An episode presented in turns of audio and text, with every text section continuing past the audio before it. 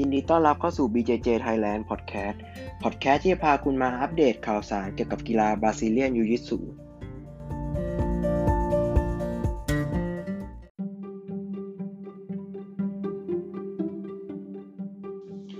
โอเคครับ วันนี้ก็เป็นเทปพิเศษนะครับผมเนาะของ BJJ Thailand Podcast นะ สัมภาษณ์พี่ปั้น PK นะครับผมเนาะจากยิมมาราเต้ก็ ผมจะแบ่งเทปนี้เป็นทั้งหมด 3 part นะครับผมเนาะ part แรกก็จะเป็นคุยถึงเรื่องชีวิตของพี่ปั้นว่าซ้อมเป็นยังไงบ้าง เดินทางไปแข่งเป็นยังไงบ้างเนาะส่วน part ที่ 2 เนี่ยเราจะพูดถึงเรื่องของที่คนอยากรู้มากที่สุดเลย การไปซ้อมที่บราซิลมันเป็นยังไงบ้างเนาะและ part ที่ 3 นะครับผมเนาะเราจะมาจบกันที่เรื่องว่าอยู่ดีๆอะพี่ปั้นได้ยังไงจากนักเรียนเนี่ยกลายมาเป็นหุ้นส่วนยิม รวมถึงเป็นตัวแทนจำหน่ายกิยี่ห้อแบรนด์ระดับโลกเนาะ VHTS รวมถึงเราจะมาร่วมเล่นเกม ถามคำถามสิบคำถามที่ไม่มีสคริปต์มาก่อนเนาะพี่ปั้นไม่ได้รู้เลยว่าผมจะถามสิบคำถามนี้เนาะซึ่งแต่ละคำถามเนี่ยหินหินทั้งนั้น ก็เดี๋ยวยังไง เดี๋ยวมาฟังกันนะครับผมอันนี้ก็คงเป็นตรงที่ทุกคนอะอยากรู้กันมากที่สุดเนาะว่าพี่ปั้นอะ อยู่ดีๆทำไมถึงได้ไปซ้อมที่บราซิล แล้วแบบอยู่ดีๆแบบค่าใช้จ่ายอะไรยังไงอย่างเงี้ย อยากให้พี่ปั้นเล่าเรื่องที่บราซิลให้ฟังให้หน่อยมีคนอยากรู้มาก ครับได้ครับผมก็ถ้าถ้าพูดถึงไทม์ไลน์ที่เล่าไว้ใน episode แรกกันเนาะก็คือ ผมผมไปเรียนไปเรียนไปเรียนที่ต่างประเทศเนาะไปเรียนป.โทที่ที่อังกฤษตอนตอนปี 2016จนถึง2ปี 2017 ซึ่งก่อนที่จะไปเนี่ย แอนดรูโค้ชผมเนี่ยก็ก็ก็พูดกรอกหูไว้ประมาณนานเหมือนกันว่าพี่เคอยู่เรียนจบอยู่ไปบราซิลดิพูดพูดพูดพูดพูดอย่างเงี้ยเรื่อยๆเรื่อยๆจนเราก็คิดว่า เออ ก็ดีวะถ้าถ้าไม่ได้ไปตอนเนี้ย เราก็คิดแล้วว่าไอ้ประเทศที่มันต้องเดินทางไปครึ่งโลกเนี่ย มันคงไม่ได้ไปกันง่ายๆหรอกก็เลยก็เลยมีแผนไอ้นั้นอยู่ในใจ ครับเออถามนิดนึงระหว่างถ้าเดินทางจากประเทศไทยไปบราซิล กับอังกฤษไปบราซิลไหนใกล้กว่ากันพี่ผมโง่ภูมิศาสตร์เออเอออังกฤษครับ เพราะว่าถ้าคือยุโรปอะมันอยู่ตรงกลางระหว่างทวีปเอเชียกับทวีปเอ่ออเมริกาเนาะครับก็ก็ก็ก็มันก็จะประหยัดเวลาไปนิดนึง แต่ถ้าเราเดินทางจากไทยไปอะมันก็จะกินเวลาประมาณยี่สิบสี่ถึงสามสิบชั่วโมงก็เหมือนเราบินไปอเมริกาอย่างเงี้ย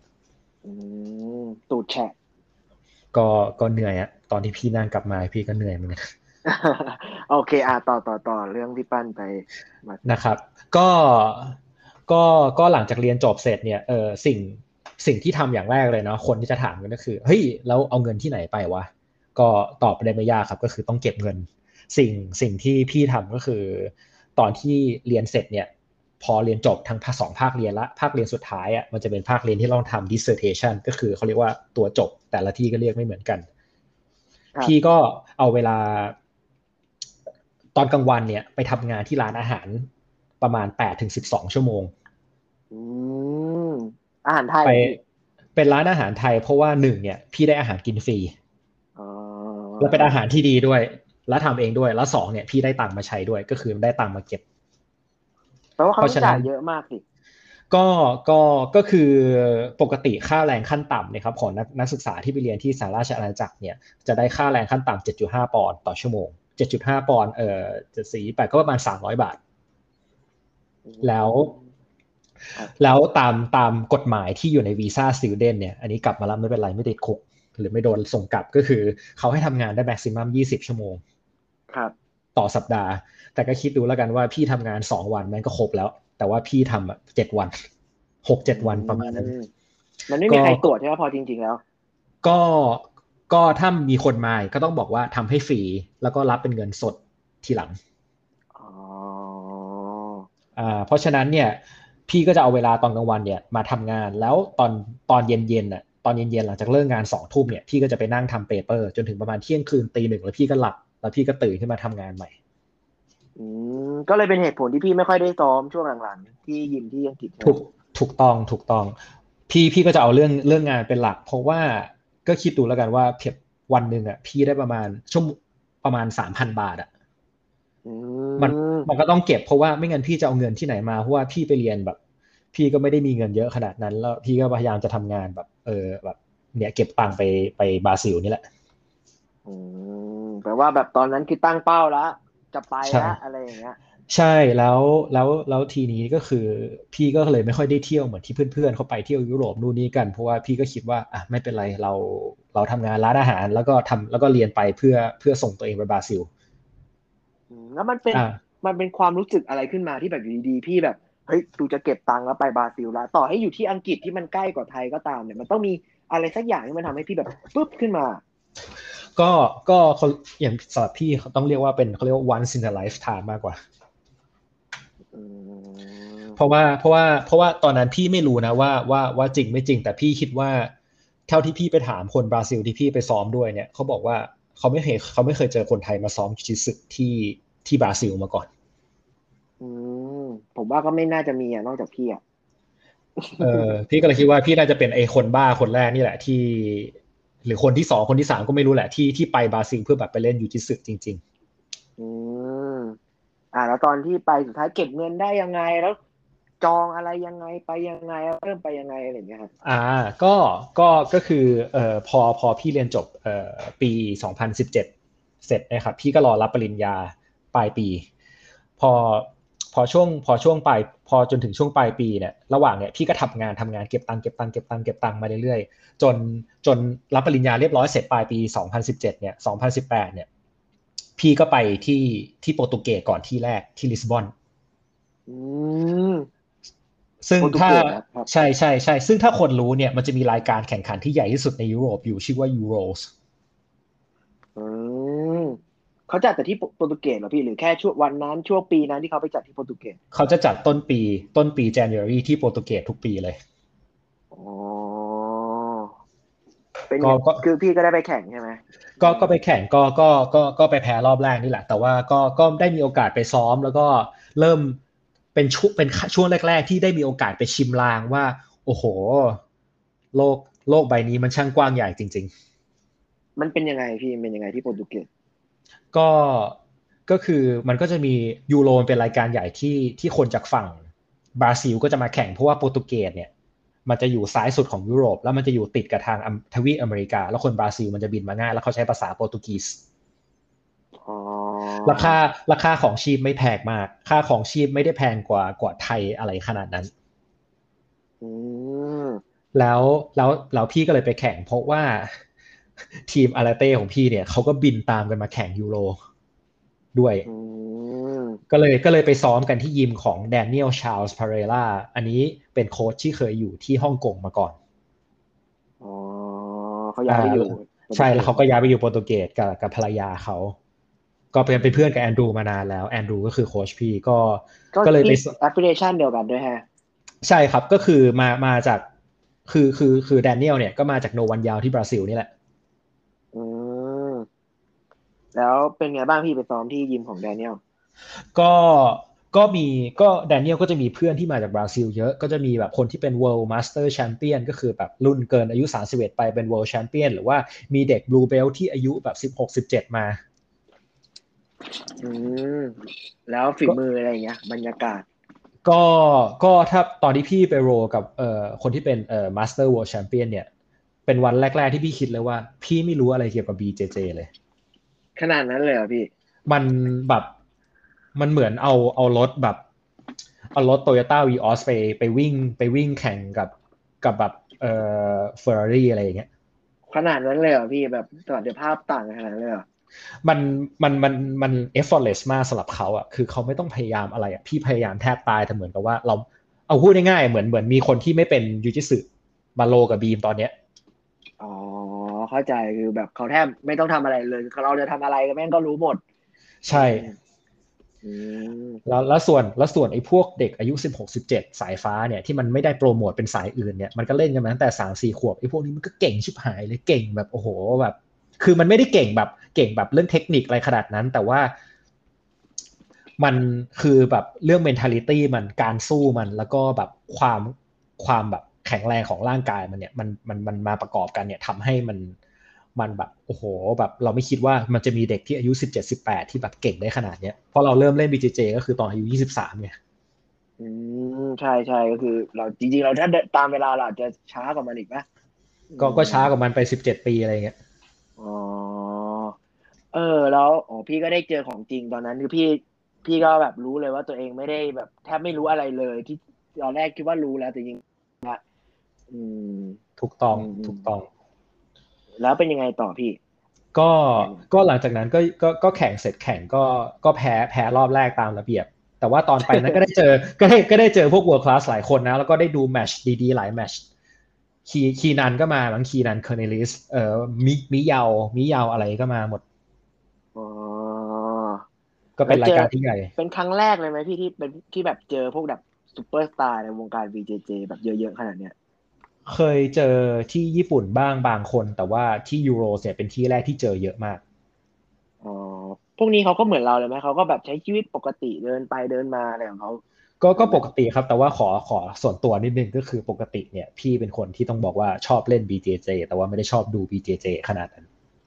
อาจจะเคยบอกพี่ไปแล้ว เพราะฉะนั้นใครจะเป็นซูเปอร์สตาร์อะไรพี่ก็เฉยๆ ก็คือพี่พี่ enjoy ใน culture แล้วก็ enjoy ใน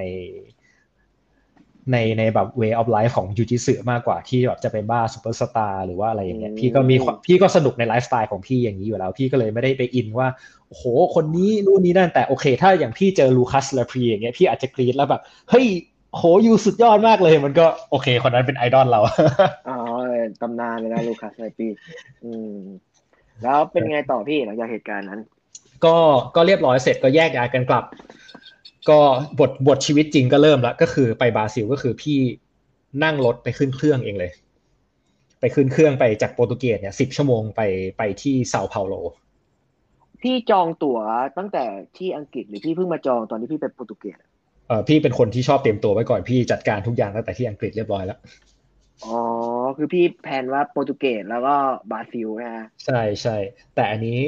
จะเล่าให้ฟังเลยก็คือ ไม่เคยเล่า ไม่เคยเล่าที่ไหนมาก่อนข้างนอกเป็นเกียรติเป็นเกียรติมาก คนคนคนที่สนิทด้วยอาจจะรู้แต่ว่าถ้าคนทั่วไปเนี่ยจะไม่เคยได้ยินเรื่องนี้ก็คือว่าช่วงก่อนที่ที่จะไปโปรตุเกสเนี่ย ที่บ้านมีบริษัทไอ้ปตทเนี่ยมาเสนองานให้พี่อืม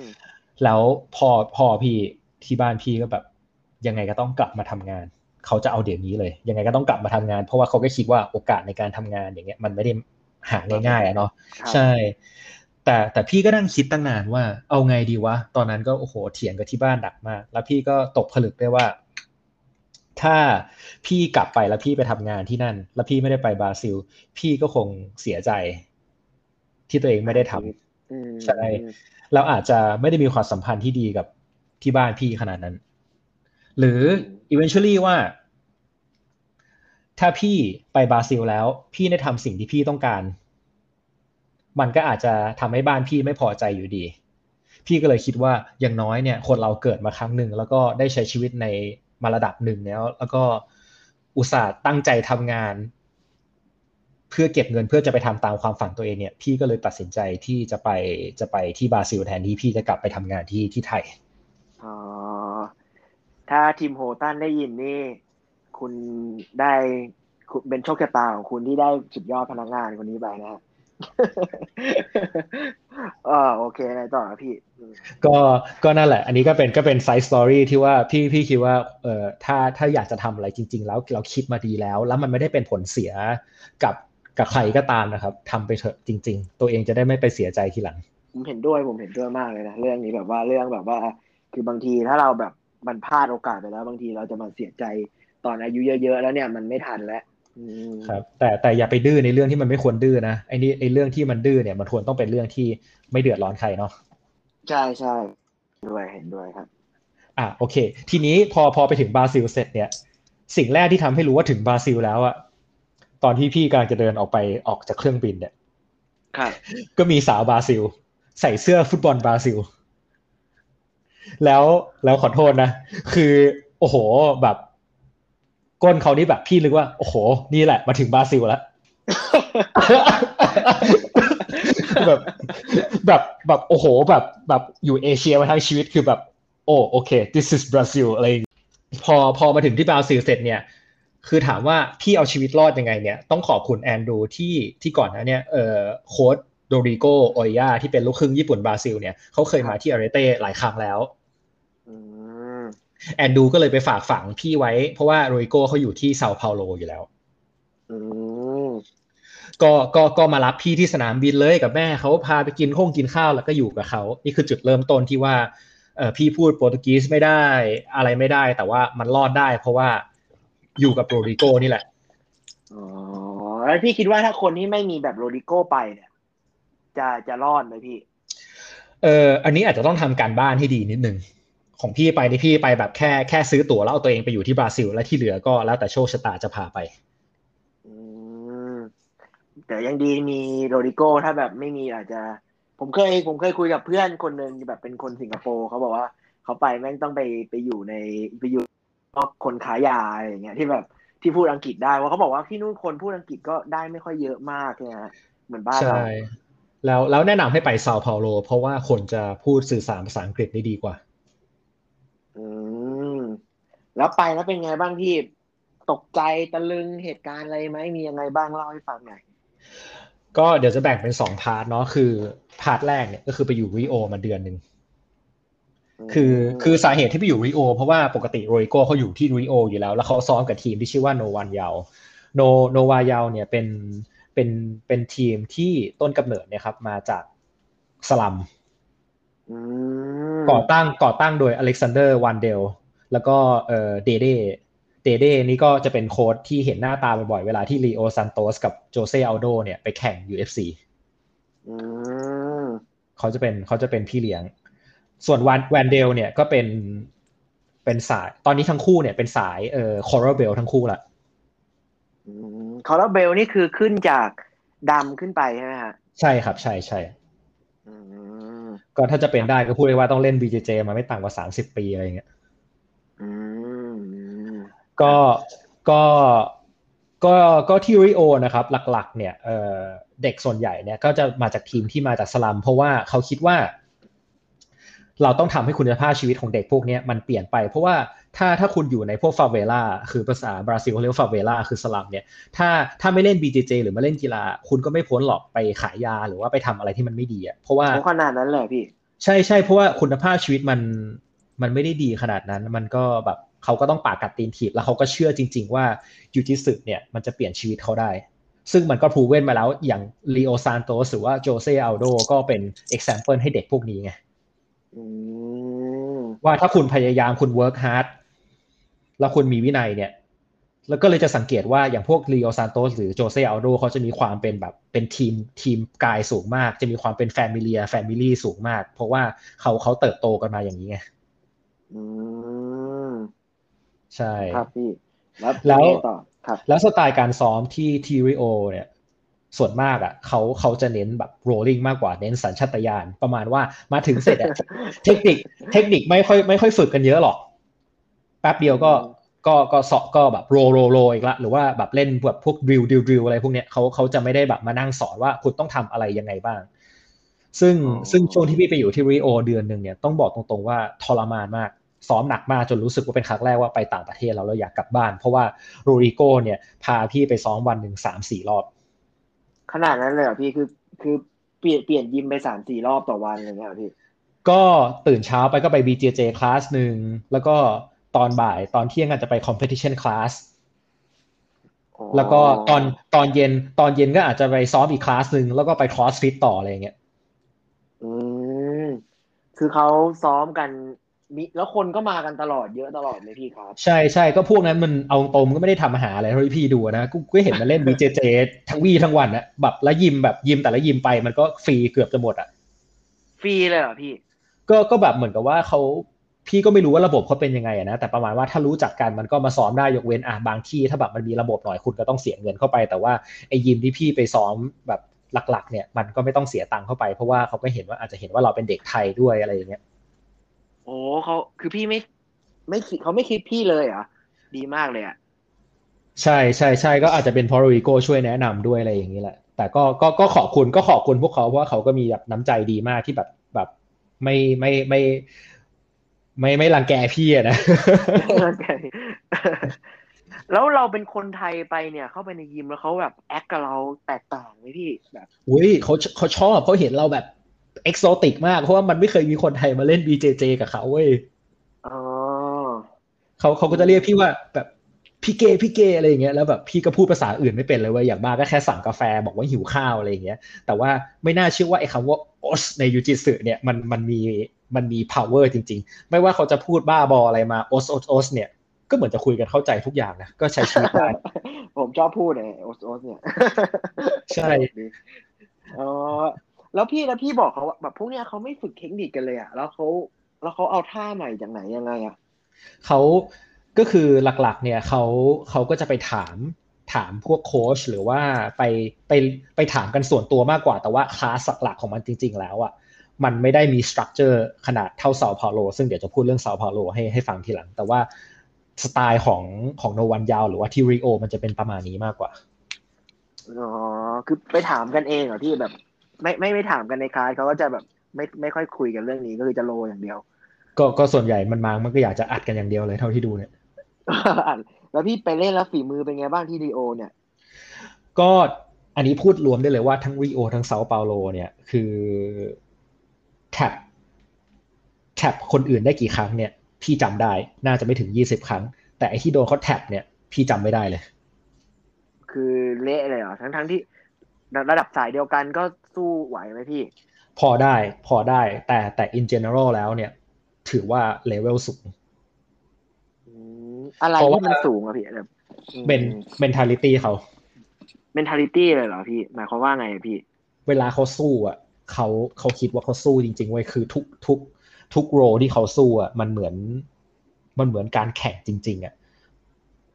อืมเขาคิดว่าเขาต้องคือมันเป็น mentality ที่ว่าไม่ว่าจะยังไงก็ต้องชนะให้ได้ทุกโล ไม่ว่าจะเป็นการซ้อมหรือการแข่งอืมผมชอบนะ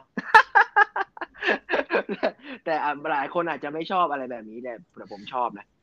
ก็ก็ถ้าย้อนกลับมานิดนึงว่า พอพอคิดว่าเฮ้ยเราไปนู่นอะ สิ่งที่เราเจอมาก็คือเฮ้ยเราเหมือนไม่เก่งขึ้นเลยว่ะแต่แต่แต่พอหลังจากกลับอันนี้เล่าเล่าล่วงหน้ามันดีก็คือ หลังจากกลับมาบราซิลเสร็จอะเรามากลับมาที่ไทยอะกลายว่า โหทำไมเราไปไล่ไถคนเละเทะเลยวะอืมคือบางทีไม่รู้ตัวนะฮะว่าเราใช่พัฒนา เออแต่เราไปอยู่ใน environment ที่แบบมัน competitive ตลอดเวลาเราก็รู้สึกท้อนะว่าโอ้โหทำไมมันมันทรมานทรกรรมใจเหลือเกินว่าแบบเล่นยังไงแม่งก็ก็เหมือนจะแบบสู้เขาไม่ค่อยได้อะไรอย่างเงี้ยอืมแล้วตอนที่พี่ไปที่นั่นเนี่ย ก็คือระหว่างทั้งวันพี่ก็ซ้อมทั้งวันเลยมีได้ไปกินอาหารอะไรไหมได้ไปทำอะไรอย่างอื่นด้วยไหมอะไรอย่างเงี้ยก็มีไปไปเล่นไปเล่นแบบ ออกไปนอกเมืองไปเล่น surf บ้าง มีงาน carnival เนาะเพราะว่า carnival ที่ริโอมันจะตอน January พอดีก็ก็ดันไปเจอไอรีโอซานโตสด้วยเจอไม่ใช่เออเหรอไม่ใช่ไม่ใช่รีโอซานโตมีสโดโลใช่ไหมใช่ใช่ใช่ยังมีรูปอยู่เลยโดโลแม่งมาปามันอยู่เซาเปาโลนะแต่มันมาปาร์ตี้ไกลถึงริโอเลยอ๋อเห็นผมเห็นพี่ถ่ายรูปกับเขาด้วย พี่ก็เขาก็เฟรนลี่ดีอะไรอย่างงี้ดีเนาะอ๋อเฟรนลี่ทุกคนอยู่แล้วคนบราซิลเนี่ยรอรอพี่คือ คือแบบมันเคยฟังมาแบบอันตรายอะไรอย่างเงี้ย จริงไหมเออจริงครับ เพราะว่ารูอิโกจะจะบอกเสมอว่าเฮ้ยตรงเนี้ย คือเขาจะรู้อะเขาอยู่มานานจนเขารู้ว่า ต้องอยู่ให้ถูกที่ถูกเวลา อืมหมายความว่าไงพี่ขยายความให้หน่อยก็หมายความว่าบางแอเรียอย่างเงี้ยถ้าดึกแล้วคุณก็ไม่ควรไปละอืม หรือว่าบางแอเรียเนี่ยคุณไม่ควรไปเลย อย่างเช่นฟาเวล่าอย่างเงี้ยมันไม่ใช่ที่ที่คุณจะควรเข้าไปอะถ้าคุณเป็นคนแปลกหน้าตำรวจยังไม่กล้าเข้าเลย ขนาดนั้นเลยเหรอพี่ มันคือเขตการปกครองแบบเหมือนเป็นเมืองอีกเมืองหนึ่งแบบแยกไปเลยอย่างเงี้ย คือเพื่อนโอ้เพื่อนเพื่อนพี่คนหนึ่งที่เขาเขาเป็นพยาบาลเขาบอกว่าแบบหรือว่าเป็นตำรวจสักอย่างที่ต้องเข้าไปรับคนเจ็บที่ที่อยู่ในฟาเวล่าเนี่ยเขาบอกเลยว่าช่วงที่เขากลัวที่สุดในอาชีพเขาก็คือการเข้าไปในฟาเวล่านี่แหละอืม คือคืออยู่อยากได้อะไรที่มันผิดกฎหมายเนยแล้วมันมีทุกอย่างอะโอ้โหนะมันน่ากลัวมันก็เป็นเหมือนกันมันก็เป็นที่มาเลยว่าทำไมนูวันยาวมันถึงก่อกำเนิดขึ้นมา มันก็มาจากว่าเราอยากจะทำให้เด็กพวกเนี้ยไม่ต้องหันเหไปในทางที่มันไม่ดีอะอืมแล้วพี่ไปพี่เจออะไรแบบนี้บ้างไหมเจอแบบ แบบโดนปล้น หรือเจอแบบเหตุการณ์แบบทำนองเนี้ยไหม ไม่ไม่เจอครับเพราะว่าพี่อยู่กับ Rodrigo แล้ว Rodrigo มันเชี่ยวชาญมันเลยรู้ว่ามันควรจะอยู่ที่ไหนหรือไม่ควรอยู่ แต่ถามว่าในในการใช้ชีวิตประจำวันเนี่ย การแต่งตัวก็สำคัญมาก จะมาแต่งตัวแบบกางเกงยีนรองเท้านู่นนี่แบบกางเกงยีนดีๆ มันไม่ได้ มันมันอยู่ในแถบโซนนั้นไม่ได้ คุณก็ต้องใส่พวก board shorts ใส่ flip flop อยู่แล้วใส่เสื้อกล้าม ใส่เสื้อยืด แล้วเวลาเก็บเก็บเงินเนี่ยครับหรือมือถือเนี่ยมันต้องยัดไว้ตรงเป้ากางเกง แล้วก็ใช่ใช่ใช่แล้วก็เอาเงินส่วนหนึ่งเนี่ยใส่ไว้ในกระเป๋ากางเกงเพราะเวลาคนมาป้นคุณอะเขาจะล้วงกระเป๋ากางเกงคุณ อืมคือห้ามแต่งตัวดีๆ เลยเนาะใช่ใช่ใช่แต่ถามว่ามันมีแอเรียดีๆไหมที่อยู่ในริโอ มันมีเพราะว่าบราซิลมันเป็นประเทศที่ใหญ่มาก แต่ไอที่ที่พี่อยู่ส่วนมากมันก็จะเป็นแบบที่ที่แบบทั่วๆไปอะไรอย่างเงี้ย คนก็จะรีแลกซ์หน่อยแบบอยู่ตามแบบเมืองแถวๆแบบติดชายหาดชายหาดก็มีแบบรอบรอบเมืองเลยอะไรอย่างเงี้ยแต่ถามว่าพื้นที่พื้นที่เขตเศรษฐกิจเขามีไหมก็มีแต่ แต่แบบไลฟ์สไตล์ของวิโอจริง ๆ มันก็คือการแต่งตัวอย่างเงี้ยแล้วก็การใช้ชีวิตอย่างเงี้ยคือแบบเดินไปตามถนนนึกร้อนอยากถอดเสื้อคุณก็ถอดได้ไม่มีใครมาว่าคุณแล้วแบบมันมีคนออกกำลังกายอยู่ทุกที่อยู่แล้วอะไรเงี้ยออกกำลังกายอยู่ทุกที่ตลกดี เออ แล้วเหตุการณ์ครับ เหตุการณ์ตื่นเต้นเหตุการณ์ตื่นเต้นที่พี่เจอเนี่ยก็คือตอนที่พี่ไปวิ่ง ไปวิ่งตรง lagoon อะ lagoon มันคือบ่อน้ำบ่อน้ำจืดที่ใหญ่มากที่อยู่ในริโอ เนี่ยก็ต้องขับผ่านขับผ่าน favela ที่ที่อยู่บนเขาแล้วขับลอดใต้อุโมงค์แต่ทีนี้เนี่ย พอพอผ่านอุโมงค์มาเสร็จอะเราก็ไม่เราก็โดนตำรวจหยุด แต่ตำรวจที่บราซิลเนี่ยมันไม่เหมือนตำรวจไทยตรงที่ว่าอาวุธเขาครบมือเขามีปืนกลเขามี มี machine gun มี rifle เลยแล้วก็มีปืนพกอะไรอย่างเงี้ยแล้วพี่กับเอริโกซึ่งหน้าตามเอกโซติกไปหน่อยเนี่ยก็โดนสั่งให้หยุด แล้วด้วยแล้วด้วยการแต่งตัวที่มันจะออกฟาเวล่าบอยหน่อยๆเนี่ยมันมันบอกให้พี่ถกเสื้อขึ้นตอนนั้นพี่แบบฟรีเอามาก เพราะว่าไอ้สองคนนั้นอะมือมันกำปืนอยู่แล้วมันบอกว่าค่อยๆให้ชักเสื้อขึ้นช้าๆ พี่ก็แบบโอ้โหแม่งเก่งมากเลยค่อยเอามือหยิบแล้วก็ค่อยดึงเสื้อขึ้นมาว่าเออกูไม่มีปืนนะนู่นนี่นั่นอย่างเงี้ยแล้วมันก็ปล่อยไป ไอไอโรยโก้มันก็ขำแต่ว่าพี่เพิ่งเคยเจอครั้งแรกก็แบบโอ้โห พี่ก็โอ้โหพูดไม่ออกเหมือนกัน แต่ก็มันคงเป็น everyday life ที่เขาอยู่กันอย่างเงี้ย เกือบเกือบได้เอาชีวิตไปทิ้งที่บราซิล ก็ไม่ขนาดก็ไม่ขนาดนั้นหรอกก็พอจะรู้มาบ้างว่าเขาสั่งให้มึงทำอะไรมึงก็ทำแค่นั้นแหละเออ อย่าไปทำให้เขาตกใจไม่งั้นเดี๋ยวปืนเขาลั่น เพราะว่าเพราะว่าที่บราซิลมันยิงมันยิงมันยิงก่อนจริง ๆ มันยิงเลยเว้ยแล้วมันไม่ถามเว้ย ที่บ้านเป็นห่วงไหมพี่ตอนไป แล้วก็ก็คงห่วงแหละแต่เขาก็ปกติพี่ไม่ค่อยโทรบอกอะไรที่บ้านอยู่แล้วก็บอกเขาว่าสบายดีสบายดีสบายดีอ๋อแล้วอย่างเงี้ยในรีโอยิมบีเจเจมันเยอะไหมพี่แบบเดินไปตรงไหนก็เจอไหมหรืออะไรเงี้ย ค่อนข้างเยอะมากมันก็มีหลายทีมแบบฝั่งอยู่ทุกที่เลย อันนี้ อันนี้พี่ก็ตอบได้ไปหมดเพราะว่า เพราะว่าอย่างเขาเจอเรื่องยิมว่ายิมใครยิมมันเนี่ยมันยังมีความความรุนแรงอยู่ ไม่ไม่เหมือนเมื่อก่อนแล้วนะที่แบบประมาณว่ามึงซ้อมข้ามยิมหรือว่าอะไรเงี้ยแล้วแบบคุณคุณจะกลายเป็นคนทรยศ คือสมัยเนี้ยมันก็ถ้าคุณเป็นวิสิเตอร์คุณก็สามารถไปซ้อมยิมนู้นยิมนี้ได้ แต่ว่ามันไม่ได้ชิลขนาดที่ว่าจะไปมาไปมาได้ขนาดนั้น แต่ก็ไม่หนักขนาดเหมือนเมื่อก่อนที่ว่าห้ามเลยเด็ดขาดก็คือแบบไปซ้อมยิมอื่นได้บ้าง แต่แค่อย่าบ่อยอะไรเงี้ยหรอพี่ ก็ก็ประมาณนั้นหรือว่าถ้าคุณไม่ใช่แบบ คนที่คนที่แบบเป็นเป็นตัวหลักของยิมจริง ๆ อย่างเงี้ยคุณก็สามารถไปได้ มันก็ไม่ซีเรียสเพราะว่าทุกคนก็เป็นเพื่อนกันหมดแหละคือมันเป็นปีสองพันสองพันสิบแปดอะตอนนั้นสองพันสิบแปดแล้วเว้ยมันมันไม่ใช่ยุคแบบยุคที่แบบโอ้โห เรื่องศักดิ์ศรีเรื่องเกรซี่เรื่องอะไรพวกนั้นมันก็ไม่มีแล้วไงอืมคือพี่ปั้นเขาจะบอกว่าสมัยสมัยก่อนเนี่ย การที่แบบไปซ้อมยิมนู้นยิมนี้เนี่ยจริงๆ มันเขาจะเรียกว่าคิโอเนตเนาะ เขาจะไม่ไม่ค่อยอนุมัติ ไม่ค่อยชอบให้ไปซ้อมหลาย ๆ ยิมการแต่ปัจจุบันเนี่ยมันมันก็เปลี่ยนไปตามวัฒนธรรมของตามช่วงเวลาการเป็นวิสิเตอร์ก็สามารถไปซ้อมที่ไหนได้ แต่พี่ไปแต่ที่โนวันยาวอย่างเดียวเลยใช่ไหมพี่ โอ้แค่นี้ก็ไม่ไหวแล้วครับ แล้วอะไรทำให้พี่เดินทางจากโนวันยาวมาเซาเปาโลอะพี่ ก็ ก็ก็คือก็ต้องกลับมาที่ไทยอะเนาะพี่ก็กะอยู่ประมาณเดือนครึ่ง แล้วเราบ้านแม่ที่ของโรดิโกก็อยู่ที่ที่เซาเปาโลอยู่แล้ว เราก็เลยกลับมากลับมาแล้วก็จะได้มาแข่งมาแข่งไอรายการเขาเรียกว่าบราซิล National Pro ที่เซาเปาโลด้วยก่อนกลับอืมแล้วเป็นไงบ้างพี่ที่เซาเปาโลครับ ก็ก็เออค่าของชีพที่บราซิลอะครับ ก็จะแพงกว่าที่ไทยประมาณสองสามเท่า อย่างน้อยอืมแพงกว่าเนาะไม่ใช่ไม่ใช่ ไม่ใช่ประเทศที่ถูกนะครับ เป็นประเทศที่แพงกว่าไทยด้วยอืมแล้วก็ระบบ ระบบอะไรหลาย ๆ อย่าง พี่ก็ยังคิดว่ายังยังไม่สะดวกสบายเท่าประเทศไทย ยังไงบ้างพี่ ก็อย่างเช่นการการแบบไป การไปเบิกเงินการไปกดเงิน หรือว่าเรื่องซิมโทรศัพท์อะไรอย่างเงี้ยโอ้โห พี่นี่จำฝังใจเลยว่ามันยากเย็นเหลือเกินยิ่งกว่าไทยเยอะมากอะ่ะ พี่ก็เลยไม่แปลกใจว่าทำไมคนบราซิลถึงชอบมาอยู่ประเทศไทย เพราะว่าชีวิตมันมันสบายกว่าจริง ๆ แล้วแบบความปลอดภัยมันสูงกว่าเยอะ สังเกตว่าคนบราซิลจะชอบมาอยู่ที่ไทย แบบมาเที่ยวไทยมาซ้อมมวยไทยมาอะไรเงี้ยอืมคือประเทศเขาของแพงแต่แบบ พวก infrastructure อะไรแบบไม่ได้เรื่องอะไรอย่างเงี้ยพี่ ใช่ใช่เพราะว่าคอร์รัปชันอะไรเขาเยอะด้วย อืมก็ไม่ต่างจากประเทศที่กูอยู่อะวะอ่าอ่าไม่อ่าเดี๋ยวเอาเดี๋ยวเดี๋ยวโดนช่องโดนปิดเออแล้วตอนพี่ซื้อซิมซื้ออะไรพวกเนี้ยคือ Rodrigo ทำให้เหรอพี่หรือพี่ต้องไปติดต่อซื้อเอง Rodrigo Rodrigo ช่วยทำขนาดคุยภาษา Brazilian กันแม่งยังคุยกันไม่ค่อยรู้เรื่องเลยเท่าที่พี่ดูเนี่ยคือพี่ฟังไม่ออกนะแต่พี่ก็พอรู้ว่าโอ้โห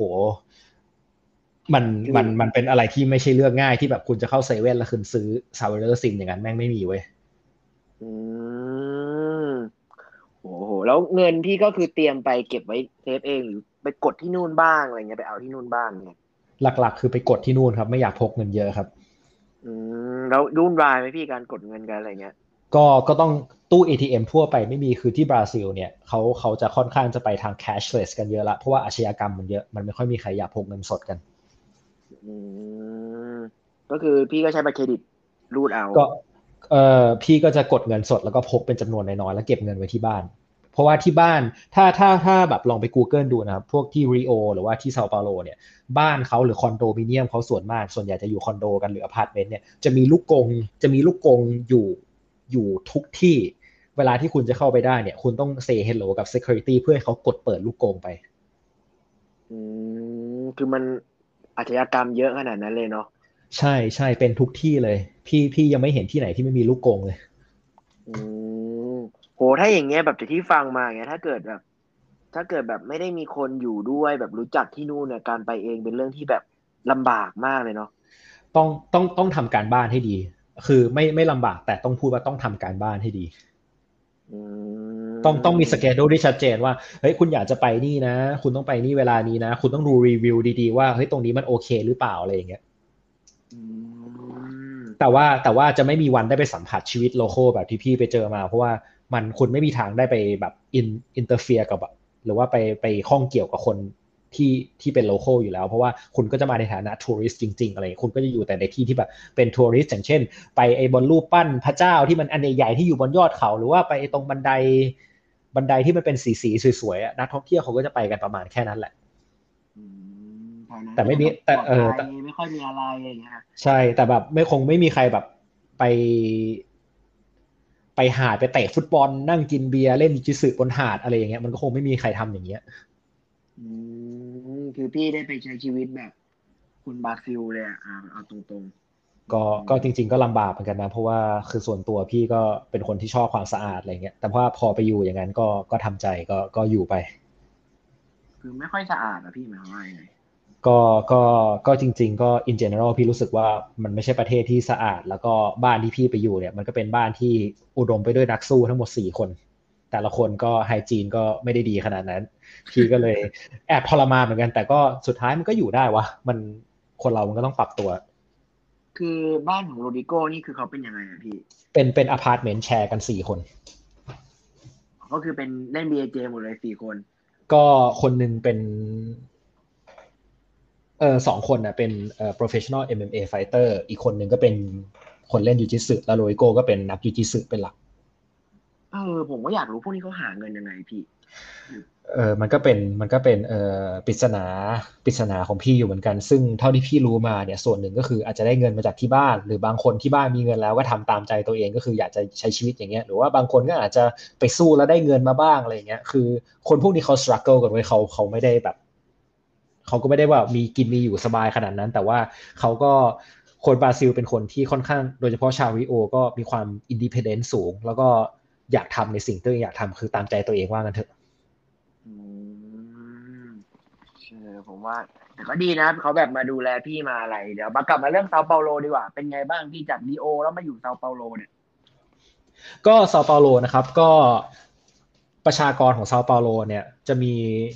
ถ้าถ้าจำไม่ผิดน่าจะเป็น Japanese community ที่ใหญ่ที่สุดในโลกที่หนึ่งเลย เพราะว่าหลังจากที่สงครามโลกอะเออคนญี่ปุ่นจะอพยพมาเซาเปาโลเยอะมาก ครับ เพราะมันเป็นเมืองท่า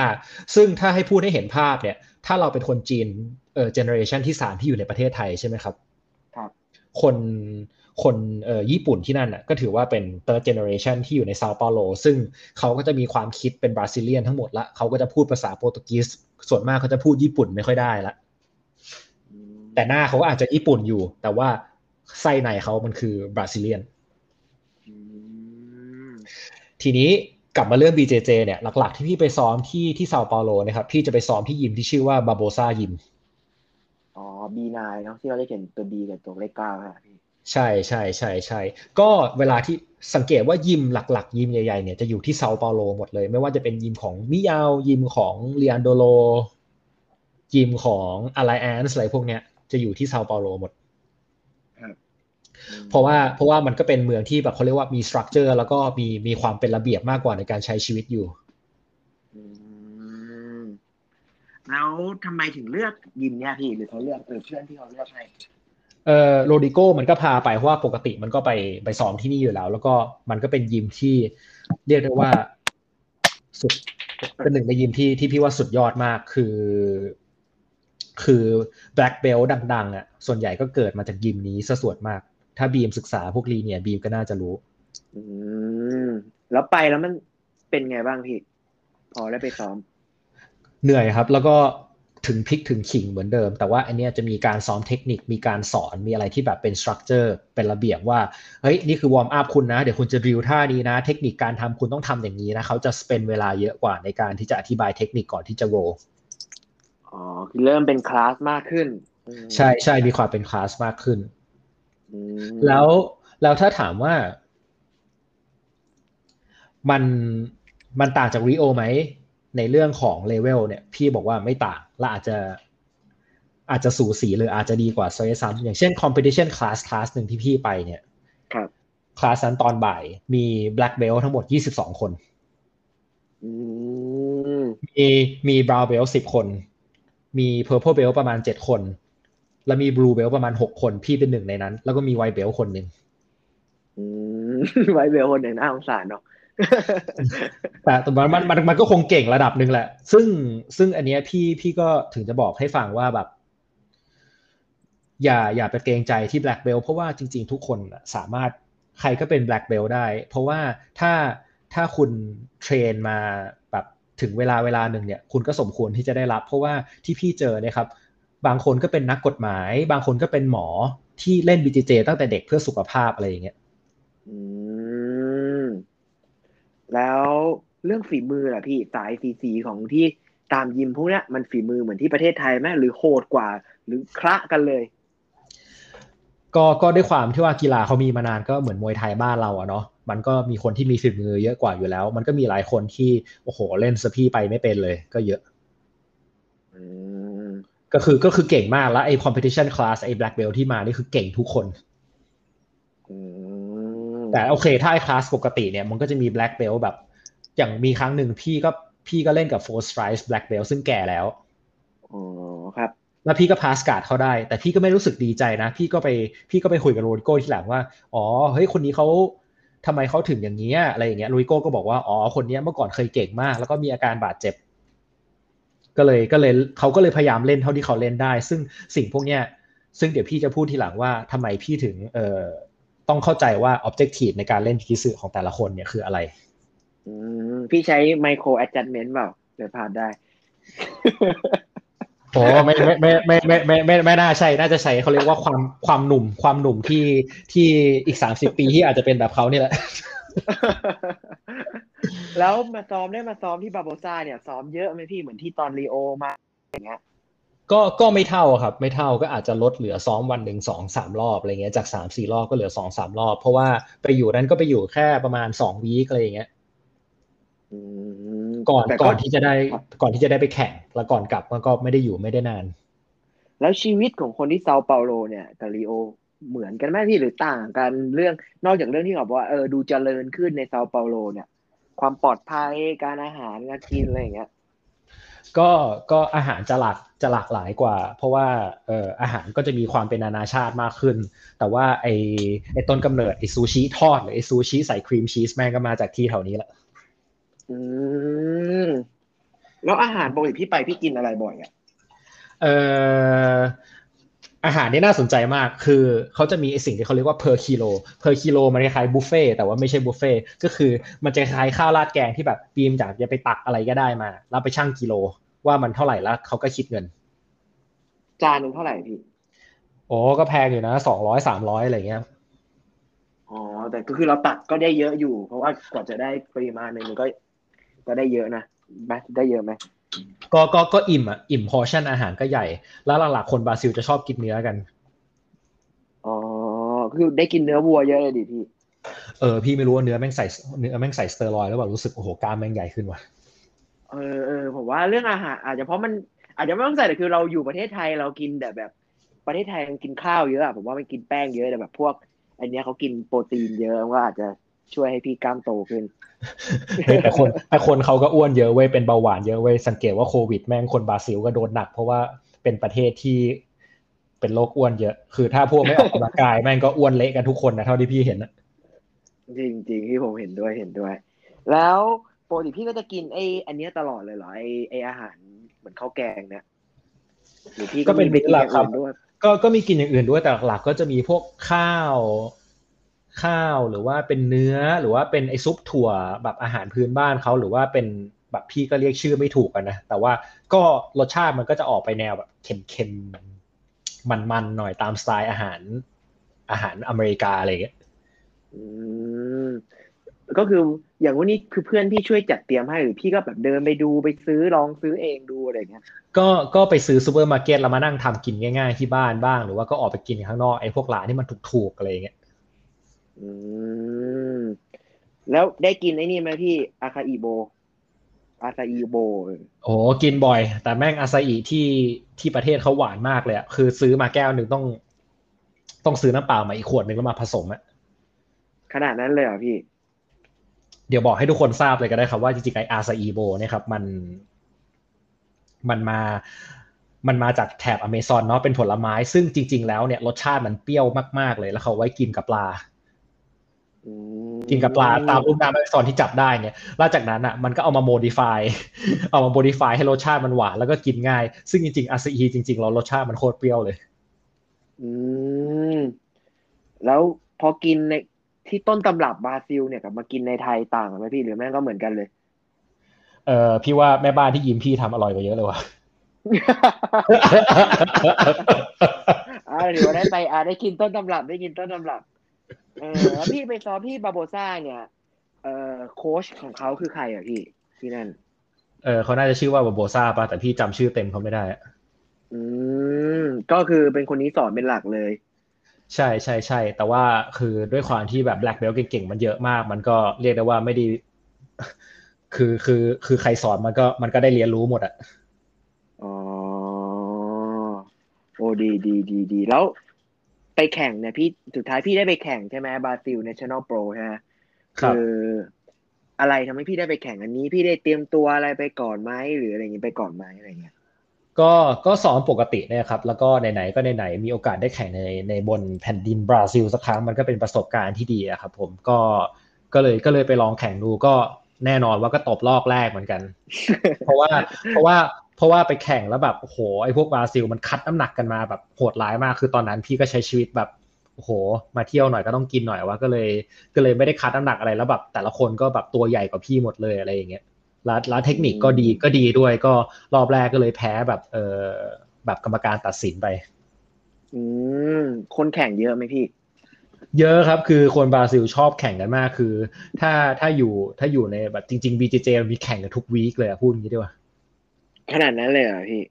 ใช่ใช่ใช่คือเขาเขาก็แข่งแข่งแข่งแข่งแข่งกันเยอะแล้วแข่งพวกนี้มีเงินรางวัลมีอะไรไหมพี่ หรือก็แข่งได้ชื่อเสียงเฉยส่วนมากก็ได้ชื่อเสียงแล้วก็มีสปอนเซอร์เข้ามาครับ ถ้าย้อนกลับไปที่ริโอ พี่ก็แอบจะเมาว่าจริง ๆ มันก็มีนักกีฬา MMA บางคนที่ที่แบบเขามีสปอนเซอร์แบบให้ใช้สเตียรอยด์เลยนะๆรอขนาดนั้นเลยเหรอพี่ ใช่ใช่ใช่คือสเตียรอยด์สำหรับที่นั่นคือมันเป็นเรื่องแบบ ปกติมากเลยอะมันมีนัก MMA คนหนึ่งที่แบบไปต่อยมาได้แชมป์ตอนกลางคืนอะแล้วตอนหกโมงเช้า มันก็มาคาเช้าตอนหกโมงครึ่งแล้วก็มาโลอีกสิบห้าโลเพื่อฉลองแชมป์ที่มันได้กับกับเพื่อนๆอะอืม Brazilian secret ใช่ไหมเขาเรียกกัน พี่ก็ไม่รู้ว่า bomba หรืออะไรก็ตาม แต่ก็นั่นแหละเออสิ่งหนึ่งที่ถ้าถามว่าไปบราซิลเรารู้สึกผิดอะไรมากที่สุดที่ไม่ได้ทำพี่จะบอกว่าผิดที่กูไม่ได้ใช้สเตอรอยด์แหละกูเลยจะตายแล้ว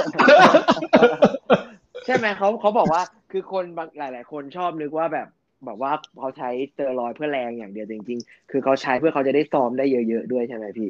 ถูกครับ มันช่วย recovery ครับ มันทำให้คุณสามารถ trainในวันต่อ ๆ ไปได้เรื่อย ๆ แบบไม่มีวันจบสิ้น อื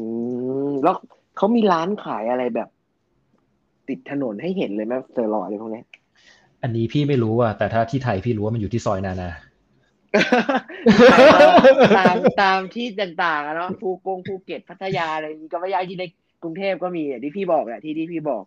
แต่ถ้าแต่คนจะใช้ก็อาจจะต้องมีมีคนแนะนำหน่อย ถ้าแบบไปใช้มั่วๆอาจจะอันตรายอะไรอย่างเงี้ย อันนี้เดี๋ยวผมว่าพี่ว่าหมอดีมน่าหมอบีมน่าจะจัด episode แนะนำได้ แต่ว่าพี่พี่พี่ขอพี่ขอออร์แกนิกดีกว่าตลกดีออกแล้วไปแข่งอะพี่ ตอนที่พี่ไปไปไปแข่งนะครับผมมันแข่งที่ไหนเป็นยังไงสถานที่แข่งอะก็มันก็เป็น stadium สนามกีฬาคล้ายๆ เหมือนที่เราจัดเอ่อโคปาเดอะแบงคอกอะไรที่ประเทศไทยนี่แหละครับ มัน feeling มันก็จะประมาณนั้น แต่ว่า stadium อาจจะใหญ่กว่านิดนึง แล้วก็ format ก็คือมีความเป็น official ก็คือ คุณก็ต้อง weigh in แล้วก็ไปแข่งอะไรอย่างเงี้ย แล้วก็เข้าไปแข่ง แล้วก็รอแล้วก็รอรอบต่อไปมันก็จะคล้ายๆกันทุกที่อะครับผม แต่ถามว่ากดดันไหมคือโคตรกดดันเลยคือโอ้โหแม่งแข่ง Brazilian jiu-jitsu ในประเทศบราซิล ใช่อืมโอ้เป็นเป็นเรื่องที่นั่นที่เป็นผมผมไปผมก็คงตื่นเต้นอะเพราะว่ามันมันไปได้ไปต้นตำรับนะ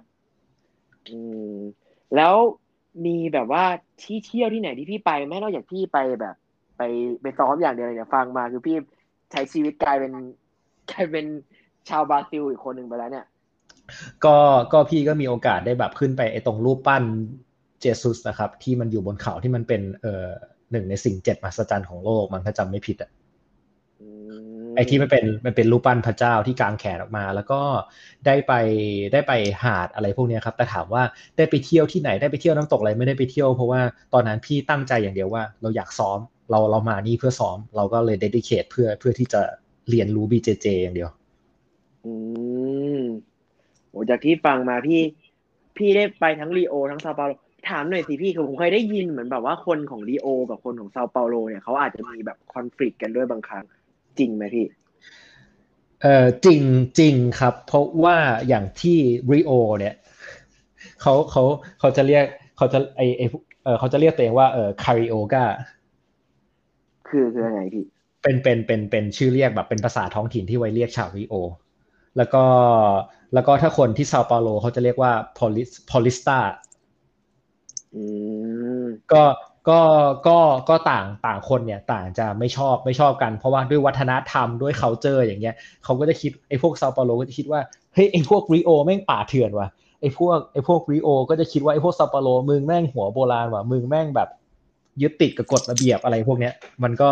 มันก็คนละสไตล์กันแต่ถามว่าพี่ชอบที่ไหนมากกว่าก็คือ ด้วยความที่พี่โตมากับ ประเทศไทยหรือว่ากรุงเทพหรือว่าแบบได้ได้แบบใช้ชีวิตอยู่ในกรุงเทพหรือที่ภาคเหนืออะไรเงี้ย พี่จะชอบ structure ของของซานเปาโลมากซาเปาโลมากกว่าอืมผมฟังผมก็ว่านะถ้าเป็นผมผมก็คงชอบแบบพี่แหละจากที่ฟังมาคือคือริโอเนี่ยเหมือน feeling แบบคุณแม่งไปเที่ยว full moon party อะไรเงี้ยอ๋อเหมือนแบบไปอยู่ไปอยู่พะงันอะไรเงี้ยแบบไปใช้ชีวิตแบบแม่งแบบ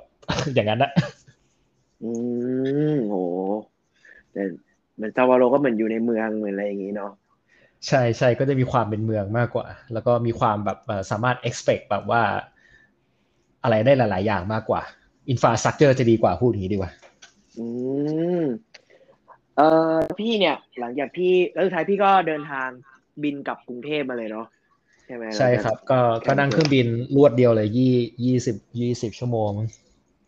อืม ถ้าแบบสมมุติมีคนแบบมาถามพี่อย่างเงี้ยแบบเฮ้ยผมอยากไปบราซิลอะพี่แบบจะมีอะไรให้แนะนำเขาบ้างอะไรอย่างเงี้ย อาจจะไม่ต้องทุกเรื่องก็ได้แต่พี่คิดว่า เออ ถ้าเป็นแบบนี้มาถามพี่อะพี่จะแนะนำอะไรบ้างอะไรอย่างเงี้ย ก็ ก็ต้องต้องถามต้องถามเขาก่อนว่า เออที่เขาอยากไปซ้อมบราซิล เนี่ยเขาอยากไปซ้อมจริง ๆ หรือเขาอยากไปเที่ยวด้วย จะได้จะได้จะได้จะได้แนะนำได้ถูก เพราะว่า การการที่เขาจะไปเนี่ยก็ก็อยากจริง ๆ ก็อยากจะแนะนำเพื่อนที่อยู่ที่นู่นให้ด้วยเพราะว่าเวลาเขาไปเขาจะได้มีคอนเนคชันมีคอนแทคเผื่อเผื่อมีปัญหาอะไรอะเนาะแบบที่พี่ได้รับโอกาสที่แอนดูแนะนำโรยโกให้พี่นี่แหละ แล้วก็สิ่งอีกสิ่งหนึ่งก็คือต้องคิดว่าแบบเรา เราต้องเตรียมตัวที่จะพร้อมที่จะไปเจอเขาเจอช็อกในสิ่งที่แบบ ต่อให้เรารู้ยังไง เราได้ยินมายังไงเนี่ย มันก็สิบปากว่าไม่เท่าตาเห็นนะเนาะอ ย่างอย่างเอาง่ายๆอย่างพี่ยกตัวอย่าง competition class อย่างเงี้ยในในเอเชียที่ไหนบ้างอะที่คุณจะไปเจอ competition class ที่แบบเมี่ยงมีแบ็คเบลยี่สิบสาสิบคนในทีเดียวอย่างเงี้ยมันก็ไม่มีปะจริงครับจริงครับ ส่วนใหญ่ก็จะมีแค่แบ็คเบลแค่สองคนสามคนอะไรอย่างเงี้ยใช่ใช่ มันก็จะมีไอ้เรื่องพวกนี้ที่เราไม่ชินมากกว่าแต่ถามว่า พี่แนะนำอะไรได้ไหมแนะนำอะไรไม่ได้หรอกครับ มันก็แล้วแต่ว่าไลฟ์สไตล์แต่ละคนแล้วก็เป้าหมายแต่ละคนเป็นยังไงแล้ว เราจะไปใช้ชีวิตที่นั่นยังไงอะมันก็แตกต่างกันไปเออ ผมลืมถามอีกนิดนึงอะพี่เจอคนเอเชียคนอื่นไหมเออถ้าที่ริถ้าที่ริโอพี่ไม่เจอคนไทยเลยนะ ที่ซาเปาโลพี่ก็ไม่ได้เจอคนไทยสักคนเลย แล้วชนชาติพวกญี่ปุ่นเกาหลีอะไรพวกนี้พี่เจอไหม ก็ส่วนมากก็เจอญี่ปุ่นนะครับ ถ้าถ้าที่ซาเปาโลก็อย่างที่บอกว่ามันเป็น Japanese community ก็จะเจอคนญี่ปุ่นเยอะที่ไม่ใช่คนญี่ปุ่นจริง ๆ แล้ว แต่ว่าถ้าที่ถ้าที่ริโอส่วนมากก็จะเป็น Brazilian แท้ๆมากกว่า หรือว่าเป็นชาติอื่นที่พี่พี่แยกไม่ออกว่าเขาเป็นคนชาติอะไร อืมคือแบบผมอยากถามเพราะว่ามีมีแบบประเทศอื่นไหมที่แบบ ไปพี่ไปเจอแบบเป็นแบบมาจากต่างประเทศเพื่อมาซ้อมแบบพี่อะที่ไปบราซิลอย่างเงี้ยอะไรอ๋อมีมีมีมีมีแต่ว่าแต่ว่าไม่เยอะมาก อืมแล้วเขาเก่งไหมพี่ ก็ก็ก็ฝีมือใช้ได้นะก็ก็ตอนนั้นก็ก็อันนั้นจำไม่ค่อยได้แล้ว แต่ว่าพี่ว่าทุกคนก็ก็ค่อนก็เก่งกันหมดแหละอืมโอเค ก็พี่ป้านมีอะไรจะเติมไหมเพราะว่า part นี้เป็น part ที่คนอาจจะอยากฟังมากที่สุดในในพอดแคสต์นี้แล้วผมเลยให้พี่ป้านฟรีสไตล์บอกอยากเพิ่มไหม ก็เอ่อประสบการณ์ที่ที่ไปที่ไปที่ไปบราซิลก็ ก็ก็เป็นเป็นเป็นอะไรที่ต้องบอกว่าเป็นครั้งหนึ่งในชีวิตจริง ๆนะครับ แล้วถ้าใครคิดว่าอยากจะไปเนี่ย ผมก็แนะนำว่าไปไปเถอะครับ มัน มันมันให้อะไรมากมากมากกว่าที่ถ้าคิดว่าจะไปจะไปฝึก BJJ อย่างเดียวอะ่ะมันมันไม่ได้มันไม่ใช่ว่าจะได้แค่นั้นหรอกคุณจะได้ประสบการณ์การเอาตัวรอดอย่างอื่น การไปเปิดโลก การการไปทำอะไรมากมายที่แบบ มันไม่ได้ทำง่ายๆ เพราะฉะนั้นถ้ามีโอกาสจะได้ไปจริง ๆ ขอให้ไปเถอะครับ แล้วแล้วจะไม่เสียใจ ไม่งั้น ไม่งั้นก็จะเป็นแบบที่ผมพูดตอนต้นว่า ถ้าไม่ได้ไปก็อาจจะมานั่งเสียดายทั้งชีวิตก็ได้เนาะเป็นยังไงกันบ้างครับ กับ part ที่สอง part ที่คนอยากฟังกันมากที่สุดว่าการไปซ้อม BJJ ที่บราซิลของพี่ป้านเนี่ยเป็นยังไงบ้าง ก็ หากใครชอบ ผมขอรบกวนฝากช่วยโพสช่วยแชร์ ให้เพื่อนๆได้มาฟังกันด้วยนะครับผมเนาะแล้วเดี๋ยวเรามาฟัง episode หน้ากัน มาฟังว่าเนี่ยจากพี่ป้านนี่การเป็นนักเรียนเนี่ย มาเป็นหุ้นส่วนเจ้าของยิมได้ยังไง มาเป็นตัวแทนจำหน่ายกิได้ยังไง แล้วมารู้จักพี่ปั้นอย่างมากขึ้นด้วยการที่เขาจะมาเล่นเกมสิบคำถามที่คำถามแต่ละคำถามเนี่ย หินหินทั้งนั้น